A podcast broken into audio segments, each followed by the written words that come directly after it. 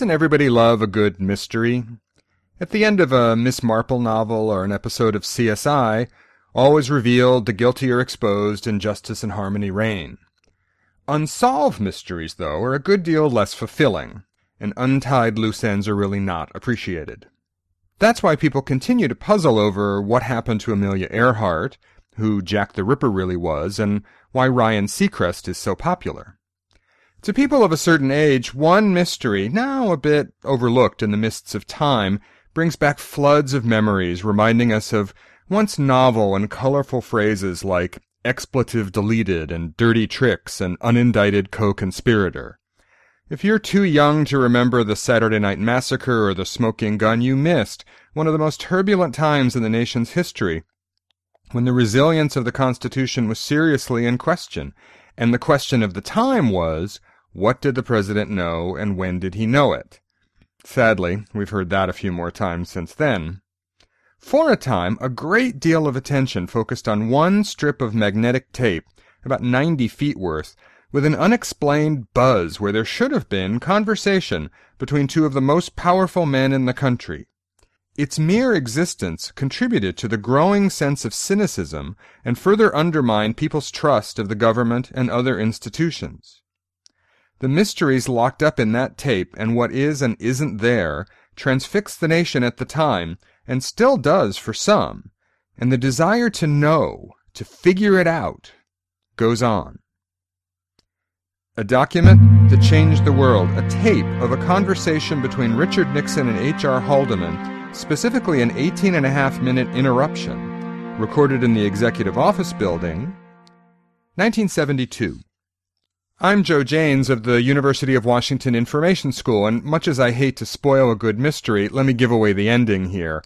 We don't know what's in the 18 and a half minute gap, though that's not for lack of trying to find out. The conversation in question was of Nixon and Haldeman's meeting on June 20th, 1972, starting about 11:30 in the morning. June 20th is 3 days after the Watergate break-in on the 17th and, entertainingly, one day after a unanimous Supreme Court ruled that the government had no authority to spy on private citizens without warrants. Those were the days. It's also, sadly, the day Howard Johnson went to that big Hojo's in the sky. Nixon wasn't the first president with a yen for recording. FDR, JFK, and LBJ indulged as well, though not nearly with such thoroughness. Microphones were also installed in the Oval Office and Cabinet Room and at Camp David, including phone lines. In total, about 3,500 recordings were made, now housed in the National Archives and the Nixon Presidential Library, after a string of legal battles lasting a quarter of a century over disputes on executive privilege and national security. The recording itself is hard to understand. The voices are faint, there's an odd burping noise from the voice-activated recorder starting and stopping, and mostly it's deadly, deadly dull. Imagine sitting in on somebody else's meeting that you have no involvement in and bring a pillow. They talk about the weather, the president's schedule, and magazine coverage, a woman running for Congress from Michigan, and recent flooding in Rapid City, South Dakota. In the middle of discussing sending Mrs. Nixon to visit South Dakota, she went, the voices abruptly stop, seven minutes twelve seconds into the tape, and a penetrating and persistent buzz begins. This lasts for the now infamous eighteen and a half minutes, before stopping as abruptly when they're discussing the upcoming Democratic convention, before they turn to weightier matters like Haldeman's opinion of the movie Hot Rock. And that's it. Recording went on for another year or so until the existence of the tapes, previously a closely held secret, was revealed in the course of the Watergate hearings. Spare thought now for Rosemary Woods, a footnote to history and no doubt a woman of integrity and trust, Richard Nixon's loyal secretary since 1951. In later transcribing tapes, she discovers, to her horror, so she said, the gap. She took the fall for a few minutes worth at least, thinking that maybe she had kept her foot on a pedal control while reaching across the desk for a phone call and mistakenly hitting the record button rather than the stop. This Rosemary stretch didn't really convince anybody, and besides, there's another 14 minutes to account for. There have been numerous dogged attempts to unearth what was there and what happened. A special investigative panel of forensic audio experts went at it at the time.